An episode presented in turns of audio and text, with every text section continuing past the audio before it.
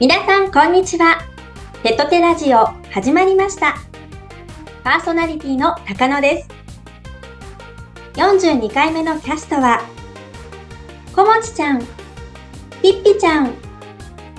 今日のテーマは、おしるこはつぶあん派こしあん派1年を振り返って。それでは、お願いします。よろしくお願いします。ます。なんで笑ってるの？すごいニコニコして、なんか緊張するって言ってたような気がするんだけど、緊張します。すごい笑ってるからリラックスしてるということでよろしいでしょうか？はい。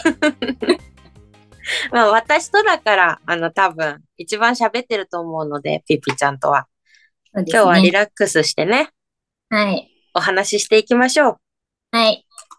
今日のテーマも、あの、1個目がすごい緩いので、はい。ゆるいテーマなので、まあ私たちらしい、普段の私たちのような感じではい。喋っていけたらなって思うので、早速なんですが、テーマその1。おしるこは、つぶあん派？こしあん派？どっちですか？つぶあん派です。ええー、こもちこしあん派なんだけど。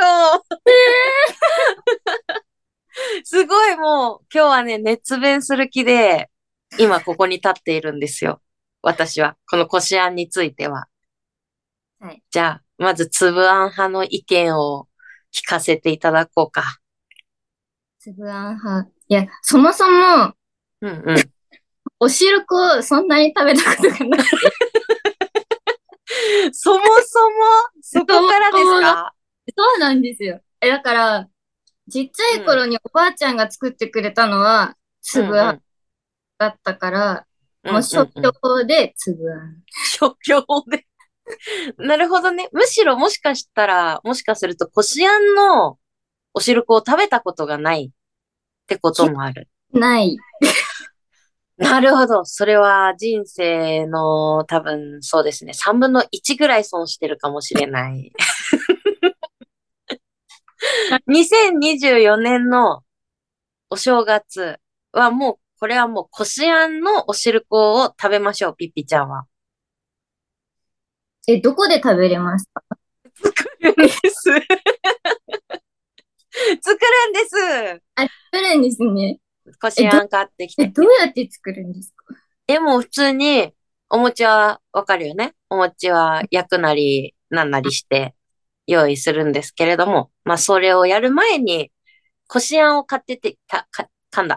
買ってて、買ってきて、買ってきて、で、あの、まあ、作り方多分ね、簡単なお汁粉の作り方みたいな後ろに書いてあると思うんだけど、お鍋に、あの、あんこ入れて、で、お水とかね、なんか他に必要なものがあれば、それをやったり、あと小豆から作る人もいるし、うん小豆を煮て、こしてとか。まあめんどくさいんで、もうこしあん買ってきた方が早いし。そうします。ぜひね、あの、こしあんにしてほしいので、あ、まあ、つぶあん、別につぶあんも美味しいんですよ。大福とかつぶあん好きなんだけど、あんこ自体がどっちかっていうとこしあん派なんですよ。今多分聞いてるリスナーさんたち、なんてくだらない話題で私はすごい、あの、一人でね、熱を込めて喋ってんだと思ってるかもしれないんですけど、こしあんのいいところをじゃあ小持ちどんどん喋っていきますよ。はいまず1個目、歯にくっつかない。あー、確かおしるこ配信をもしするとしますよ。に。はい。みんなに美味しいって聞かれて美味しいって答えてさ、笑顔で答えた時にさ、前歯におしるこの小豆ついてたら、リスナーさんどう思いますか？まあ面白いと思うんですけど。という理由がまず1個目ですね。おしるこのこしあんがいいところ。はい、なるほど。はいはい。その2、えーっと、さらっと食べれるところ。えーっと、あと食べれません？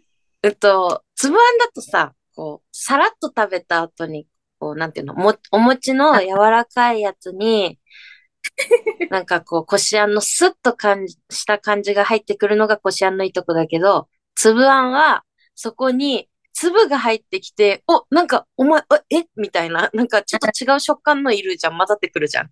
そうです。あの感じ、あの感じが私はちょっと避けていきたいところ。あまあもちろんね、目の前に出されたら、こしあんじゃなくて、粒あんのお汁粉をね、全然美味しくいただくんですけど、うんどっちかっていうとこしあん派で、おまんじゅうもこしあんがいいな、みたいな。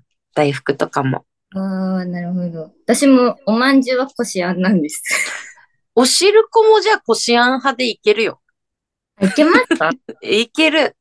あ、じゃあ、ちょっと挑戦してみます、今年。そうだね。あの、まあ、味はほとんど変わらないから。そもそも。そもそも味自体はそんな変わらないから、あの、どっちでもいいんだけどね、正直ね。うん。ぶっちゃけどっちでもいいんだよ。ばどっちでもいいですもんね。うん。美味しければどっちでもいい。どっちかっていうとこしあんがいいなってはい。思うんですね。うん。まだそ、そうですね。こした方が好きです。はい。すごく、あの、くだらない。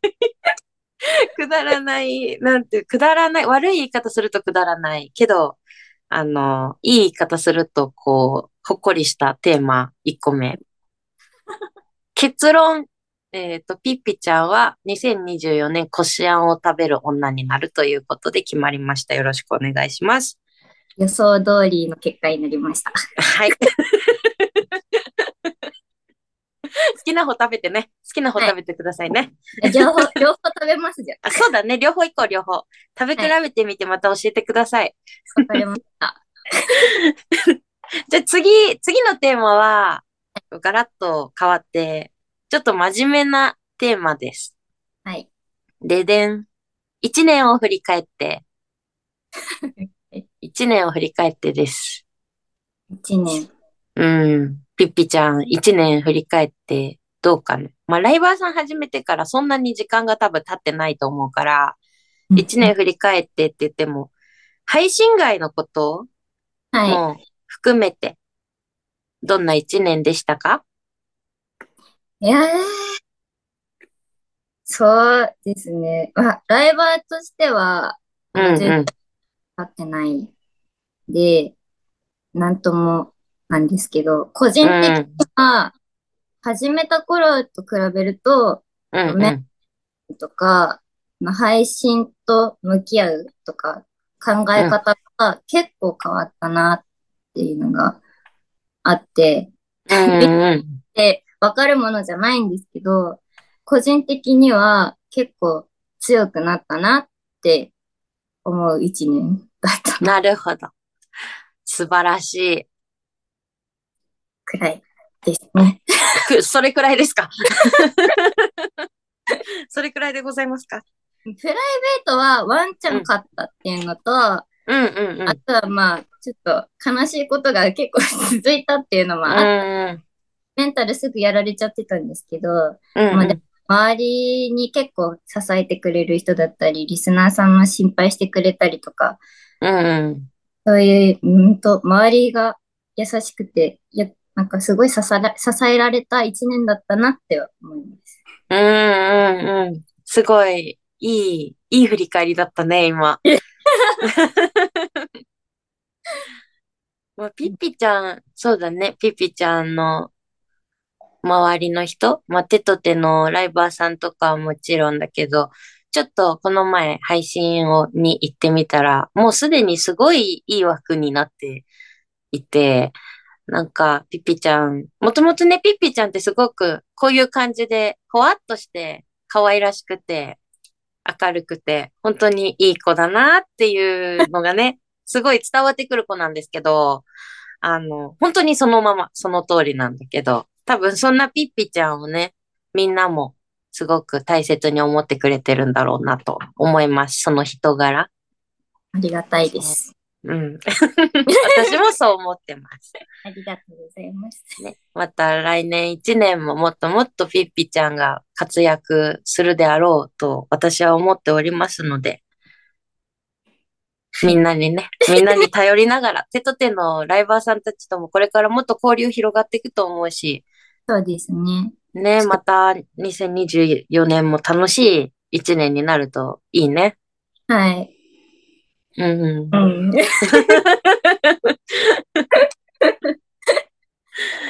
そうだな。じゃあ、一年。あ、小餅、小餅の一年、小餅の一年ね。小餅の一年はそうだな。えーっと、どこから数えた一年？あ、1月からか。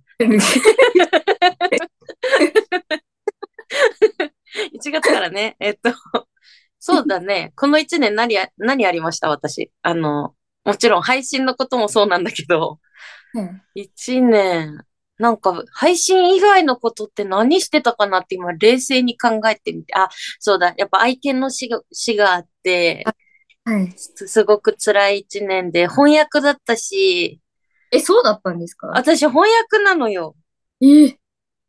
で、2024年が後役なんだけど、もう本当にね、つくづくついてないなと思うような出来事が いっぱいあって、で、その、まあ、あの、愛犬ね、虎鉄の死があり、もう本当どん底だったんだけど、まあ、まだね、未だに悲しくなっちゃう時ももちろんあるし、多分一生続いちゃうんだろうけど、なんか、そんな中で、こう、励ましてくれる人、ピピちゃんと同じで、なんか周りのね、人たちに支えられてるというか、あの、それもあって立ち直れたのもあるし、あのーそうだね。なんか、私もメンタル面をすごい年々成長してると思います。もともとすごいもう史上、なんだろう、地球上で最弱なんじゃないかってぐらいメンタル弱いんだけど。でも本当にね、あのなんだろう、関東の手と手のライバーさん。今までは、その2年前で言ったら手と手のメンバーの子って宮城の子が中心で関東にいなかったから、宮城に行かなきゃ会えなかったり、東京に来てくれないと会えない状態だったんだけど、それが今、あの、まあ、しーちゃんだったり、ななまるちゃんだったりとか、みんな、こう、どんどんどんどん手と手のメンバー増えて、まあ、みよちゃんもりのちゃんも、もう言いか、言い切れないぐらいたくさんいますけど、いっぱい今いるから、東京で何かあるってなった時にみんな集まれる子たちがいて、すごい身近にそういう友達というか仲間ができたから、なんかね、2年前よりももっともっと楽しくなったなって、活動も、その関わりとかも。頼る場所もすごくだから増えたというか、うん。ちょっと落ちてる時とかにモチベーションを上げてくれる仲間もすごく増えたし、うん。うん。なんか、すごいいい一年だったなって。関東組がめちゃくちゃ、あの、飛躍した年なんじゃなかろうか。私とかじゃなくて、私のことっていうよりは手と手のことだけど、すごく手と手の関東のこライバーさんすごいなって思った。この一年で増えて、みんながすごい活躍した年なんじゃないかなって思う、うん。思います。もう私は本当になんだろう、もう普段から配信でも言ってる通り、本当にね、いろんな人に支えられて、あの、うん辛いこともなんとか乗り越えた一年。で、翻訳だったからって言ってたけど、みんなに後役の方が恐ろしいよってずっと脅されてるんですよ、配信中に。怖い。怖いのよ。もう嫌なの、私。本当に勘弁してくれって感じなんですけど、あの、最近はね、祖祖父が今半分同居してるような状態になっているから、あれなんだけど、まあ元気は元気なんですよ。ちょっと足が不自由。で、それプラス、うち16歳の老犬もいるんですよ。だから、お散歩するとき、G 犬と G さん両方連れて歩いてるの。二人ともさ、よたよたよたよたってしてるから、あ、ちょっと待って、ちょっと待って、みたいな、坂道で。でもそんな状況なわけ、もう演技でもないこと言っちゃうけど、後役怖いよね、そうなると。すごく。怖いんですよ、私、本当に。あの、みんな笑って、全然笑ってくれていいんですけど、もう年齢が年齢だから、あの、来たる時が来たら来るわけなんですけれども、あの、ね。来年どうなった、来年、あの、2020年どうなってしまうんだろうと思って、ちょっとドキドキしておりますが、まあ、メンタルちょっとずつ強くなってるしさ、うんうん。うん。きっと何があっても乗り越えられるだろうとは思っておりますので、はい。はい。はい。そんな感じですよ。そんな、そんな感じですよ。あとはあれだな。なんか私ばっか喋ってない？大丈夫？大丈夫です。あの、あとはあれですね。子供が、息子が2024年春にはもう小学生に上がるから、お今年はあの、なんか振り返ってみたらね、初めてなんか、あの、コロナ禍のいろいろ制限が解除されてさ、行事ごともちょっと始まったりで、幼稚園入って年長さんなのに初めての経験がたくさんあって、母親としてもちょっといろいろなね、感動する瞬間とか、刺激をもらった一年だったなって思います。素敵です。はい。なんか、ピッピちゃんの3倍ぐらい喋っちゃった。ごめんなさい。そろそろ時間もあれだから、ちょっとピッピちゃんじゃなんか最後に、はい。そうだな。あの、なんかちょっとさらっと、ピッピちゃん、あの、最近ね、配信活動復活してお引っ越ししたばっかだし、はい。ちょっと、それも今、ついでになっちゃうけど、言っておきますか。え、どえ、ピッピちゃん、あの、TikTok で配信を活動再開したので、はい。ね。だから、皆さん、2024年、ピッピの今後の活動に注目でございます。よろしくお願いします。プレッシャーが。またね、1年後にこうやって1年振り返ってどうでしたかってもしかしたらまた、ポッドキャストで聞く日が来るかもしれないから、そうですね。頑張って、成長できたらいいなって思ってます。そうだね。また、頑張っていきましょう、1年。頑張ります。はい頑張ります。はい。では、この辺で、高野さんにお返ししたいと思います。ありがとうございました。ありがとうございました。はい、ありがとうございました。ライバー事務所手と手は、宮城を拠点に女性たちの活躍する場を増やすため、手と手を取り合って日々活動しています。そんな手と手の詳しい活動やキャストについての情報は、ぜひ概要欄をご覧ください。では皆さん、次回もお楽しみに